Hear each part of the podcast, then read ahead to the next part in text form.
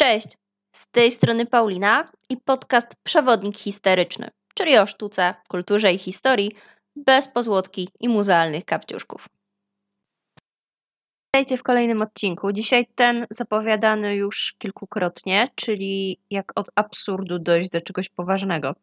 Czyli dzisiaj będzie o muzeach medycznych, a właściwie o ich dojrzewaniu do obecnej, pełnej formaliny i szkieletów formy. E, no i będzie i śmieszno, i straszno, i do tego czasami nawet żenująco, czyli no prawie tak jakbyście oglądali polski kabaret, tylko bardziej. Pewnie zdążyliście zauważyć, że staram się Wam pokazać co dziwniejsze i co bardziej kuriozalne aspekty sztuki i kultury. I uwierzcie mi, mało jest rzeczy dziwniejszych niż gabinety osobliwości, które tą dziwność mają wpisaną w swoją nazwę. I teraz tak, kiedy one się zaczęły pojawiać? Tak naprawdę to już wtedy, kiedy ludzie zaczęli coś kolekcjonować. No bo jedni zbierali dzieła sztuki, inni zbierali monety, broń, tak jak wspominałam w serii o muzeach, a inni no mieli kolekcje tak zwane na winie, czyli co im się pod rękę na winie, to po prostu sobie zbierali. A im lepiej, a im coś dziwniejszego, tym lepiej. No bo to, co było na tyle dziwne, osobliwe czy ciekawe, no to hmm, po co to wyrzucać? Można to trzymać i przed kimś się popisać. To jest taki stary, dobry mechanizm. Na pewno go kojarzycie. Większość z nas pewnie ma w domu jakiś milion przydasi, durnostojek i innych kurzołapów, które nie wiadomo skąd i kiedy się u nas zalęgły. A jeżeli nie wy, to na pewno mają to wasi znajomi, rodzice, babcie. No, na pewno znacie kogoś, kto po prostu coś zbiera, bo a może się przyda. Albo po prostu zbiera, bo zbiera. Zresztą, Każda kolekcja ma nie tylko cieszyć oko właściciela, ale przede wszystkim być też świadectwem jego zainteresowań. Tych zainteresowań, którymi można się oczywiście przed kimś pochwalić. Najlepiej przed kimś takim, kto dzieli nasze pasje, żeby na przykład no, mm, oglądacz nie usnął po zobaczeniu kolejnego pokazywanego im obiektu, po zobaczeniu dziesiątego znaczka albo piątej figurki kotka. No ale właśnie, dojdźmy do, dojdźmy do tych gabinetów osobliwości. Co Wam się kojarzy z królem? No oprócz insygnów władzy. Hmm, może skarbiec. No i tutaj bingo, bo każdy szanujący się średniowieczny władca taki skarbiec miał. No, żeby nie ograniczać się tylko do władców, skarbce miały też kościoły. No bo wiadomo, gdzieś trzeba te wszystkie bogactwa, te złote, a skromne rzeczy gromadzić. No i co było w takich skarbcach? No właściwie to wszystko. Rzeźby, obrazy, wyroby złotnicze, pieniądze, y, relikwie, rzeczy osobliwe, czyli relikwie, itp. itd. Ale o ile w średniowieczu raczej stosowano taką starą, dobrą metodę przechowywania wszystkiego razem, na kupie, no to w czasach y, renesansu, w czasach odrodzenia stwierdzono, że hmm, może ta metoda nie jest dobra. I jak pamiętacie z odcinka o muzeach, y, w muzeach renesansowych, w tych zbiorach renesansowych, a konkretnie to bardziej nawet manierystycznych, zaczął się pojawiać pewien bardzo, bardzo charakterystyczny mm, pokoik, element. we Włoszech zaczęły powstawać studiola, czyli takie specjalne wydzielone sale, pokoje, gabinety w rezydencjach możnych, gdzie pan domu, no bo z reguły był to pan domu, mógł sobie trzymać swoją kolekcję. No i w sumie hmm, od tamtych czasów niewiele się zmieniło, bo chyba każdy, kto kiedyś coś tak na serio kolekcjonował, to wie, że w pewnym momencie te zbiory zaczynają hmm, rozmnażać się przez pączkowanie i pochłaniać najpierw regał, potem całe pomieszczenie, a potem się nagle okazuje, że trzeba dobudować piętro, bo kolekcja tam się nie mieści. I kończycie otoczeni zewsząd figurkami aniołków całe mieszkanie macie w figurkach aniołkach, aniołków. Znam taką osobę. No ale dobra, wróćmy do studioli. Uznaje się, że pierwsze studiolo, które powstało, to jest y, dzieło, właściwie to pomysł, bo sam tego nie, nie zrobił, Franciszka I Medyceusza. No i co to było? Hmm, co właściwie tam było? No, no hmm, wszystko i nic. No bo prościej powiedzieć, y, po prostu czego tam nie było, bo tam było po prostu wszystko na kupie i obrazy, i rzeźby, i figurki, i minerały, jakieś korale, zasuszone zwierzęta, urządzenia alchemiczne, kamienie, stroje, biżuteria, inne tego typu dynksy. Także to było coś pomiędzy gabinetem, coś pomiędzy skarbcem, laboratorium, a taką typową męską jaskinią. No i całości dopełniały oczywiście dekoracje, dekoracje pasujące do zbiorów, w tym malowidła o tematyce przede wszystkim mitologiczno-alchemicznej, no bo nasz medyceusz interesował się bardzo mocno alchemią. No czyli tak jakby powiedziała moja babcia, tam był szmelc, mydło i powidło. Co się dało, to tam było zbierane. Ale oczywiście medyceusz zapoczątkował, wszyscy później inni yy, włoscy patrycjusze stwierdzili, hmm, świetny pomysł, będziemy to kopiować. Ale pamiętajcie, że jest jednak pewna istotna kwestia i ona odróżnia nam studiolo od jakiegoś pierwszego lepszego zbioru. Bo studiolo miało być nie tylko miejscem na kolekcję, ale, co najważniejsze, miejscem propagandy władzy. Takim miejscem, gdzie jeżeli na przykład zaprowadziliśmy naszego kontrahenta, klienta biznesowego czy, czy politycznego, no to taki człowiek miał być oszołomiony mm, tymi zbiorami i miały mu one mówić: patrz, nasz właściciel jest człowiekiem wszechstronnie obytym, jest wykształcony, jest świetnym humanistą, jest po prostu super zajebisty i inteligentny. E, I to było zupełnie całkiem tak jak dzisiaj e, pozowanie na tle domowej biblioteczki na telekonferencji albo wklejenie sobie filtra z książkami. Serio, serio, dokładnie ten sam mechanizm. No, oczywiście, koncepcja zbierania różnych rzeczy znana była w całej Europie i z Włoch te pokoiki na, na kolekcję się po prostu rozprzestrzeniły. Oczywiście były różne nazwy w zależności od regionu, w zależności od kraju. No i przy okazji tych różnych nazw, przy okazji też różnych rejonów Europy, troszeczkę różniła się zawartość. I taki najbardziej znany i najbardziej rozpowszechniony był model niemiecki. I to był Kunst und Wunderkammer, czyli Izba Sztuki i Cudów. I właśnie Wunderkammer stał się podstawą tego, co dzisiaj jest prawilnym muzeum medycznym. I już Wam tłumaczę dlaczego. Słuchajcie, Izba Cudów mogła właściwie zawierać wszystko. Wszystko, co w jakiś sposób dziwiło, zachwycało, poruszało, szałamiało. E, no i jak taka typowa Izba Cudów, jak taki typowy Wunderkammer wyglądał? Hmm. No jak taka statystyczna pracownia maga z filmu fantazy. Takiego taniego filmu fantazy, niskobudżetowego. Serio. Bo tam gromadzono rzeczy, jak na tamte czasy oczywiście, osobliwe i niezwykłe. Więc jak już wspominałam, jakieś korale, jakieś skamieliny, gemmy, klejnoty, minerały, muszle, korzenie, oczywiście trochę dzieł sztuki i tak dalej, i tak.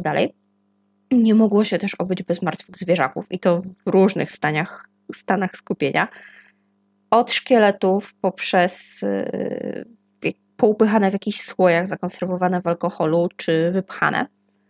I były to zwierzaki albo realnie istniejące, znaczy zarówno realnie istniejące, typu na przykład krokodyl albo jakiś ptak egzotyczny, czy to stworzenia mityczne, mitologiczne wręcz, jak na przykład syrena. No ale zaraz. Jakim cudem syrena? No syreny nie istnieją, tak? Chyba, że coś przegapiliśmy. No co? Normalnie. Nie znacie przepisu na syrenę? Jak nie znacie, to już podaję. Słuchajcie, taki typowy przepis na syrenę z XVI-XVII wieku. Bierzemy małpę, zszywamy jej górną część z dolną częścią jakiejś dużej ryby. Troszkę trzeba podsuszyć, trochę obskubać, żeby nie była zbyt włochata, podpudrować, dostylizować i voilà, jest syrena. I tak tworzono wszystkie te zwierzęce hybrydy. Pojawiały się tam na przykład rogi narwali jako rogi jednorożców, czy jakieś jaszczurki, które, którym doszywano ptasie skrzydła i twierdzono, że mmm, super smok.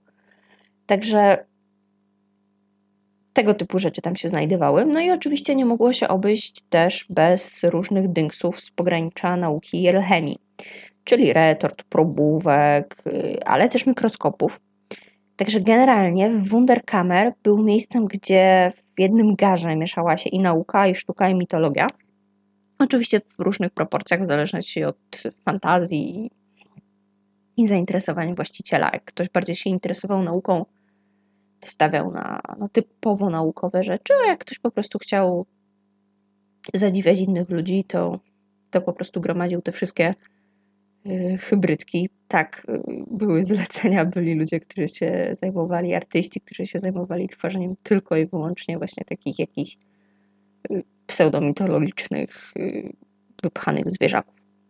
No, a ponieważ ludzie to jest gatunek ciekawy z natury, no i zawsze nas interesowała odpowiedź na pytanie, hmm, zgadnij kotku, co mam w środku, no to z czasem w tych gabinetach osobliwości zaczęły się też pojawiać rzeczy hmm, bardziej lub mniej powiązane z medycyną, a już na pewno powiązane z zagadkami ludzkiego ciała. I tutaj czas na taką malutką dygresję na temat rozwoju medycyny, no bo bez tego niestety nie da się wytłumaczyć, jak ten Wunderkammer z wypchanym krokodylem stał się legitnym, prawilnym muzeum medycznym. Zatem, jak do tego doszło? No cóż, jak pewnie wiecie, rozwój nowoczesnej medycyny, zwłaszcza we wczesnym okresie, czyli w epoce renesansu, gdzieś tak od początku XV wieku, no, znajdował się na cenzurowanym, co tutaj dużo, dużo kryć. Nauki medyczne, zwłaszcza anatomia, która była no, niesamowicie potrzebna do zrozumienia, jak działa ludzkie ciało, były uważane za coś no, hmm, niezgodnego z prawami boskimi. No bo Kościół to pewnie tak sobie tłumaczył, że skoro człowiek jest pozamykany w środku, nic y, nie wystaje, nic się nie, nie wylewa na zewnątrz, no to nic nie widać, po co grzebać. Jakby Bozia chciała, żebyśmy się uczyli o narządach wewnętrznych, to byśmy mieli przeźroczystą skórę. Pewnie takie argumenty latały. Tak się przynajmniej domyślam. Zresztą takie argumenty mniej więcej w tym stylu są, są dokumentowane. No ale wiecie, ludzie są ciekawscy, a medycy zwłaszcza. Więc dociekliwość medyków zaowocowała wkrótce jakąś taką chęcią dowiedzenia się, na jakiej zasadzie funkcjonuje ludzkie ciało. No, skoro hmm, na, zewnątrz, na zewnątrz nic praktycznie nie widać, no to trzeba pozaglądać do środka. Trzeba przeprowadzić sekcję zwłok. No i niestety działalność taka, czyli te sekcje były bardzo ryzykowne. No bo jak wiecie, zdobycie zwłok do badań było utrudnione. Naruszanie integralności ludzkich szczątków było zresztą jednoznaczne z uniemożliwieniem człowiekowi życia po śmierci i zmartwychwstania. No i godziło w podstawowe dogmaty religijne. Więc nie było ochotników, nikt się nie zgłaszał na to, że hej, weźcie moje ciało, pokrójcie mnie, albo weźcie ciało kogoś z moich bliskich. E, więc trzeba było sobie radzić jakoś, e, jakoś inaczej. No, trzeba było po prostu zdobyć jakoś te zwłoki. No i jak je zdobywano? No przede wszystkim po egzekucji, bo jak pamiętacie z odcinka o tabu, e, z czasem pojawiły się kary także pośmiertne, czyli nie dość, że mogli nas potorturować, zabić, to jeszcze później w ramach kary mogliśmy trafić na stół medyków. E, no a poza tym ciała przestępców, tych, na których dokonano egzekucji, e, raczej nikt to nie, nie dbał. Traktowane były po prostu jako, no cóż, odpad po dobrej piwce, którą była po prostu ta publiczna egzekucja. Ale mm, częściej się zdarzało, że adepci anatomii musieli posuwać się do dużo bardziej drastycznych metod, czyli po prostu do wykradania świeżych zwłok z cmentarzy. I słuchajcie, za to to już groziły naprawdę poważne kary, bo tutaj już się naruszało nie tylko prawo kościelne i tutaj się ryzykowało nie tylko ekskomuniką, ale też łamało się prawo cywilne, bo wykradanie zwłok z cmentarzy było przestępstwem i za nie groziła nie tylko kara grzywny, ale też nierzadko więzienie albo egzekucja. No i hmm, w taki sposób, jak się wpadło w poszukiwaniu tego materiału do sekcji, to można się było nim w efekcie stać e, samemu, bo się na przykład po egzekucji trafiało na stół sekcyjny do kolegi. No, no cóż, troszkę niefajnie. No i jak to się samo przejść rozumie, też przeprowadzanie sek sekcji zwłok było dość ryzykowne. E, robiono je potajemnie. Wiedza medyczna jednak, no, hmm, skądś musiała być czerpana no, ludzie się musieli jakoś, ci przyszli lekarze, musieli się jakoś uczyć, jak dobrze wypełniać swoje obowiązki, żeby leczyć, a nie zaszkodzić. No i trzeba się było jakoś zapoznać z tym materiałem, czyli z ludzkim ciałem. No i wydawało się, że problemu nie da się rozwiązać. bez non, łamania prawa non-stop. Ale pojawiła się pewna zmiana, bo gdzieś tak w połowie renesansu, w połowie XVI wieku, nauka anatomii przestała być czymś niedozwolonym, e, a Kościół uznał ją za takie no, zło konieczne. No więc skoro to służy dobru człowieka, no to służy też boskiemu stworzeniu, no to w sumie można, ale nie za dużo, a najlepiej to na tych skazańcach. No i sekcje zwłok stały się wydarzeniem cieszącym się dużym zainteresowaniem publicznym, e, tak jak egzekucje. I bardzo często je łączono ze sobą, no bo po co robić dwie kolejne, dwie oddzielne imprezki, mniejsze, można zrobić jedną dużą. Najpierw kogoś ściąć, a potem go pokroić. I ludzie będą przychodzić i wydawać hajsy, żeby coś sobie kupić, na przykład do jedzenia w trakcie egzekucji. Bo niestety, jak wiecie, sprzedawano wtedy żarcie, jakieś suweniry itp. itd. Jak na festynie. Zaczęto też tworzyć specjalne budowle, które służyły tylko i wyłącznie do urządzania publicznych sekcji. I to były tak zwane teatry anatomiczne. No, mimo wszystko, mimo dość pozytywnego zwrotu wydarzeń, to problemem cały czas był materiał, no bo nadal nikt dobrowolnie nie chciał się dać pokroić. Zresztą to jest problem aktualny do dziś. Jak pisałam magisterkę te kilka, dużo lat temu i przeprowadzałam badania w kilku krakowskich muzeach medycznych, no to zgodnie wszyscy pracownicy mówili, że po prostu jest bardzo mało zgłaszających się, a pamiętajcie, że no, jest to potrzebne. Dlatego nawet dzisiaj za ofiarowanie zwłok do sekcji swoich zwłok, na przykład jak się podpisze papier, że po śmierci wasze ciało może iść na cele medyczne, no to się dostaje hajsy. Spore hajsy. Nie powiem wam ile, sprawdźcie sobie sami, jeżeli jesteście zainteresowani. No ale wróćmy do naszego tematu. Mimo, że egzekucje były dość popularne, bardzo popularne, no to zaczęło, to zaczęło w końcu brakować tych ciał. No i za wkrótce na szczęście sobie jakoś poradzono. Znaleziono w miarę satysfakcjonujące wyjście z tej sytuacji. I nie, wcale tutaj nie mówię o celowym zabijaniu skazańców, ani też na przykład o polowaniu na żywy materiał badawczy. wcale. To, to, to, to się nie zdarzało. Zdarzało się oczywiście, no przecież. Ale mówię o czymś innym. Dość tych żartów. Yy, zaczęto po prostu tworzyć modele woskowe. Różnej wielkości, także naturalnej, Mm, i one były wykorzystywane do nauki o człowieku. I to były twory dość e, różnorodne. One przedstawiały zarówno całe postaci w naturalnej skali, jak i pomniejszone, takie jak lalki, nie wiem, jak lalki Barbie albo lalki Bobaski, albo poszczególne organy, albo ich fragmenty, czyli na przykład rękę, czy, czy wątrobę, czy głowę i tak dalej, i tak dalej. No dlaczego korzystano z wosku? No bo wosk jest bardzo plastycznym materiałem Łatwo można go formować, można go kształtować i przede wszystkim można go barwić na dowolny kolor. Naturalnie wosk ma kolor zbliżony do ludzkiej skóry, do, do skóry białego człowieka. No jak go się zabarwi, no to może udawać i oko, i żyłkę, i, i jakieś flaki. Jak go się odpowiednio utrwali, no to też długo nam posłuży. I te właściwości wosku zresztą służą za tak naprawdę stojącą tajemnicą sukcesu i wciąż wzrastającej popularności takich przybytków jak muzea figur woskowych, e, które chyba pączkują po prostu w każdej polskiej miejscowości bardziej turystycznej są chciałam powiedzieć mniej lub bardziej udane, ale to są z reguły bardzo, bardzo nieudane kopie Muzeum Madame Tissot.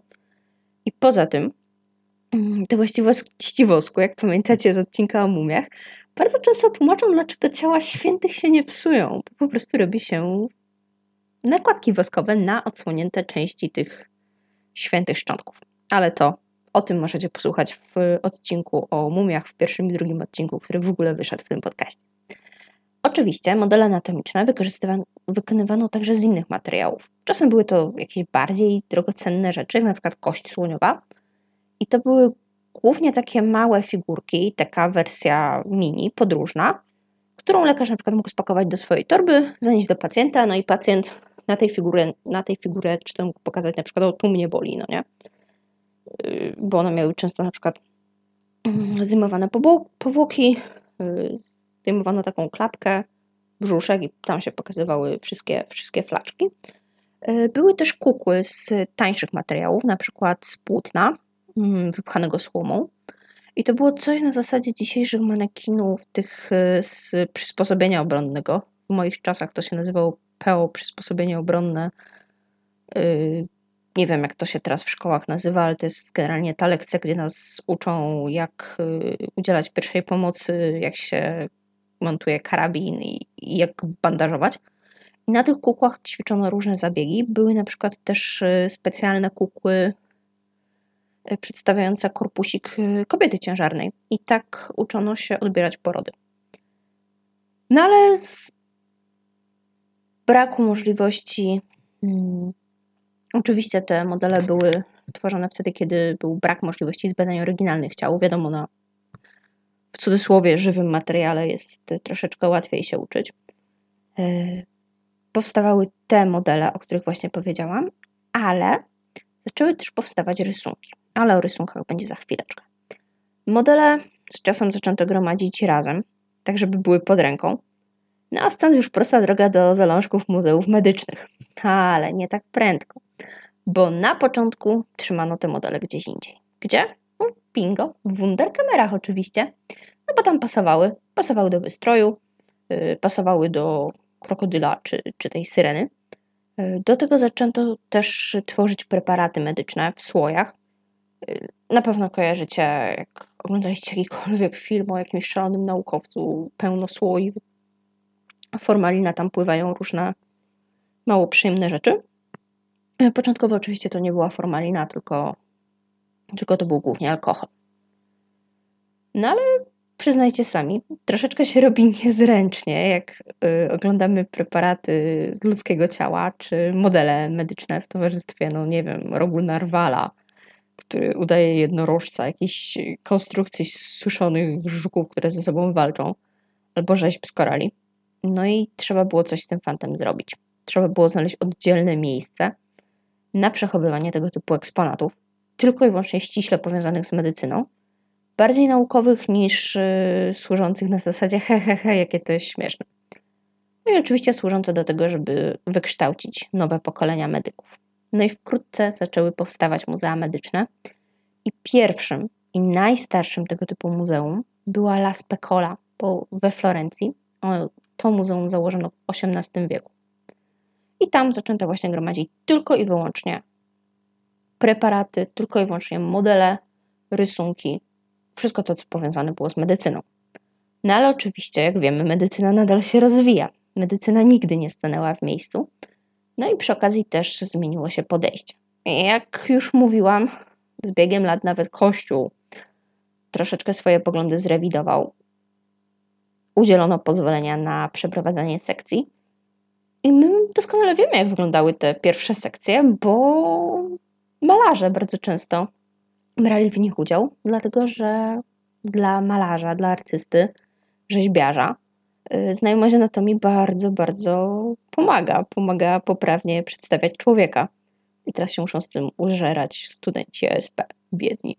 Zresztą, no, najsłynniejszy obraz przedstawiający y, sekcję zwłok to jest oczywiście lekcja anatomii doktora Tulpa, pędzla Rembrandta.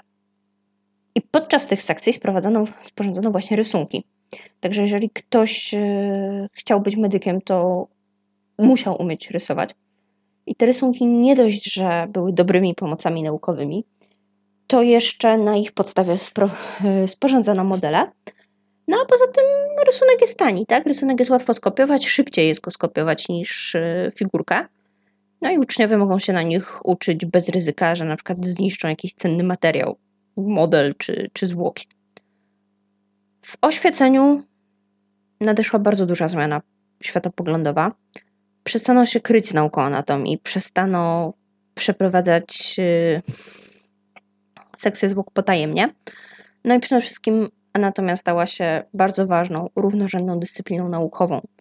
No w XIX wieku y, te sekcje, które początkowo były dostępne raczej dla specjalistów, raczej dla ludzi zainteresowanych medycyną, y, dla zaufanego grona, no, stały się wydarzeniem publicznym, czymś w rodzaju festynu jarmarku, rozrywką dla mas. Sprzedawano na to bilety i nie tylko na sekcję zwłok, tylko moi drodzy, też na publiczne operacje. Także mogliście sobie pójść i poglądać, na przykład jak komuś wycinają wyrostek robaczkowy. Bo dlaczego nie? Sterylizacja sali operacyjnej? Nie. A po co? Komu to potrzebne? Ale to inny temat. Słuchajcie, równorzędnie rozwijały się też muzea medyczne. Prowadzono coraz więcej badań i przede wszystkim zbiory rosły w ilość. I jeżeli sobie pomyślicie, rzucam hasło Muzeum Medyczne, to na pewno przed oczyma stoi Wam taki model, taki typowy obraz Muzeum Medycznego z przełomu XIX i XX wieku, taki stereotypowy po prostu obrazek, czyli wiecie, regały metalowe lub drewniane, pełno słojów. Gdzieś w kącie wisi jakiś y, szkielet i tak dalej, i tak dalej. Tak nam się to niestety kojarzy i co prawda to, to dzisiaj tak, tak te muzea wyglądają. Większość tych muzeów przynajmniej tak to wygląda. E, bardzo często wraz z rozwojem nowych technik, na przykład z rozwojem fotografii, zaczęto, zaczęto też do zbioru włączać fotografię które dokumentowały niezwykłe przypadki medyczne, zwłaszcza jakieś choroby genetyczne, y, inne wynaturzenia, jakieś y, nietypowe schorzenia. I takie rzeczy też w tych muzeach można, można oglądać. Y, bo w muzeach medycznych znajdują się fragmenty ciał, ale nie tylko te zdrowe, prawidłowo funkcjonujące, ale też te objęte chorobą, no bo lekarz musi wiedzieć, co, co będzie leczyć, prawda? Musi, musi się nauczyć, jak jak coś wygląda i jak jest cacy, a jak jest y, nie cacy. Tylko takie same przypadki też pokazywano na modelach. Pokazywano też modele osób, y, tworzono modele osób y, chorych. Do dzisiaj zresztą tak się robi, tylko dzisiaj wiadomo, to już nie są modele woskowe, tylko są to modele na przykład z tworzyw sztucznych, z polimerów itd., tak itd. Tak Początkowo, kiedy muzea medyczne zaczęły powstawać, no to ponownie zaczęło się dziać to, co z tymi sekcjami. Początkowo one były dostosowane tylko i wyłącznie dla ludzi, którzy mają jakąś wiedzę albo chcą tą wiedzę zdobyć, czyli dla lekarzy i przyszłych lekarzy. E, bo te ekspozycje były nastawione głównie na cel dydaktyczny, trzeba było mieć jakąś podstawę, żeby wiedzieć, co, co tam po prostu jest. I bardzo dużo takich muzeów e, istnieje do dzisiaj. Dzisiaj już się troszeczkę to zmienione, zaczynają się otwierać. No, chodzi o to, żeby po prostu też mieć kasiorę na funkcjonowanie. I wszystkie muzea, nie tylko te medyczne, musiały się obecnie dostosować do zmieniającej się sytuacji w sferze muzealnej. I trzeba się było otworzyć na osoby spoza branży. Tylko hmm, wraz z tym pojawił się kolejny problem. I o tym problemie już Wam mówię. Problem nazywa się po prostu komercjalizacja i taka właściwie hmm, popkulturowość. Bo słuchajcie, ludzie odkryli, właściciele tych muzeów, e, odkryli, że ludzie po prostu przyłażą na te wystawy, że ludzi to interesuje. No, nic się nie zmieniło, nas nadal ciekawi, co, co mamy w środku. Zresztą włączcie sobie telewizor, jest pełno jakichś programów typu par dokumentów o szpitalach albo seriali o szpitalach albo o, nieudanych operacjach plastycznych i tak dalej, i tak dalej, i tak dalej. Zawsze coś takiego się znajdzie. No i pojawiła się pewna alternatywa dla tych, y, nazwijmy to staroświeckich muzeów, tych, wiecie, formalina i, i szkielety. I pierwszą osobą, która mm, coś takiego alternatywnego, nowego zaproponowała, był, był Ginter von Hagens. Na pewno Wam się obiło o uszy to nazwisko, nazwisko von Hagensa, ponieważ on zaczął tworzyć tak zwane plastynaty. I już Wam tłumaczę, co to jest. E, plastynacja to jest proces, który ma na celu stworzenie modelu anatomicznego z martwego ludzkiego ciała. Oczywiście trzeba to ciało jakoś zakonserwować, uchronić przed rozkładem, e, więc usuwa się wszystkie płyny i tłuszcze, dokładnie tak jak przed mumifikacją, ale na ich miejsce wtłaczane są specjalne substancje, polimery, które mają na celu nie tylko konserwację zwłok, ale też zachowanie kolorytu i elastyczności tych tkanek.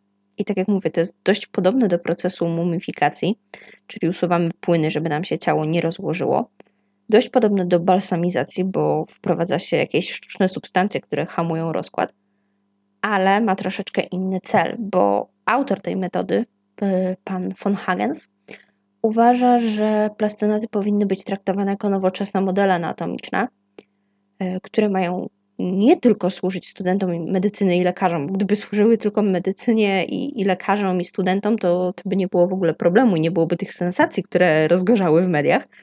Ale on uważa, że jego modele powinny oswajać tajemnicą śmierci, czyli powinny przełamywać pewne tabu i powinny docierać do wszystkich ludzi. I dlatego on tworzy wystawy, z którymi jeździ po świecie e, i które wzbudzają straszne kontrowersje. No, no, wydaje mi się, że na pewno to parę lat temu było omawiane, bo w Krakowie była wystawa jednego z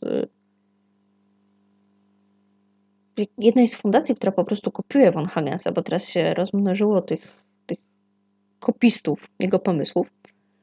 E, I o co chodzi? Chodzi o to, że mm, plastynaty nie pokazują po prostu, nie stoją sztywno, tak jak model. O, tu jest model, tutaj macie, proszę, człowieka, tak człowiek wygląda w środku. Tylko ideą von Hagensa jest odtwarzanie pewnych scenek. On te swoje modele ustawia na przykład w różnych konfiguracjach, Y, nie tylko ludzi plastynuje, ale też zwierzęta. Więc z tego co pamiętam, to na jego wystawach na przykład jest y, człowiek na koniu, y, są ludzie poustawiani w różnych pozach, na przykład tanecznych, w walce i tak dalej, i tak dalej. I to bardzo oburza wielu ludzi, bo hmm, przede wszystkim pojawia się ten aspekt, że no, to jest jednak mimo wszystko ciało ludzkie i i w sumie ono nie powinno służyć rozrywce, tylko powinno służyć, jak już, to medycynie, a nie cieszeniu tłumów turystów. I przede wszystkim jest też taki problem, że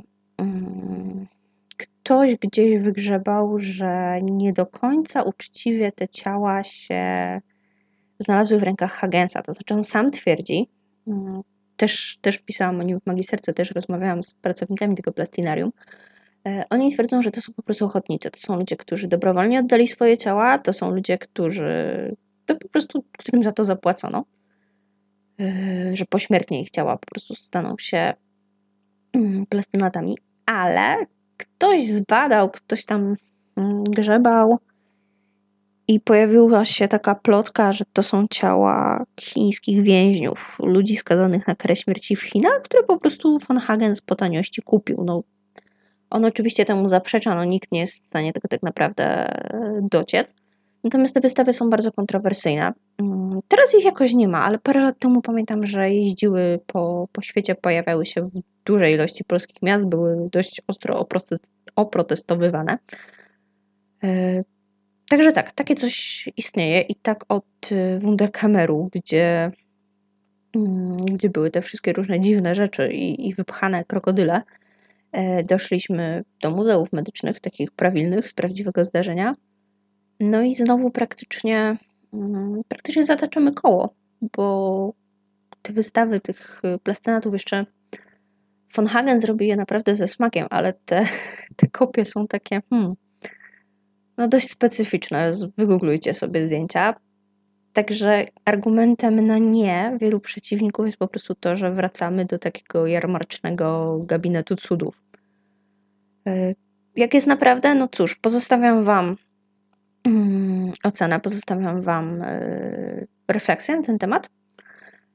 Oczywiście będę to, będę to rozszerzała w postach, także zaglądajcie na Facebooka i Instagrama. A na dziś dzięki. Mam nadzieję, że się podobało. Miłego słuchania i do następnego. Pa, pa!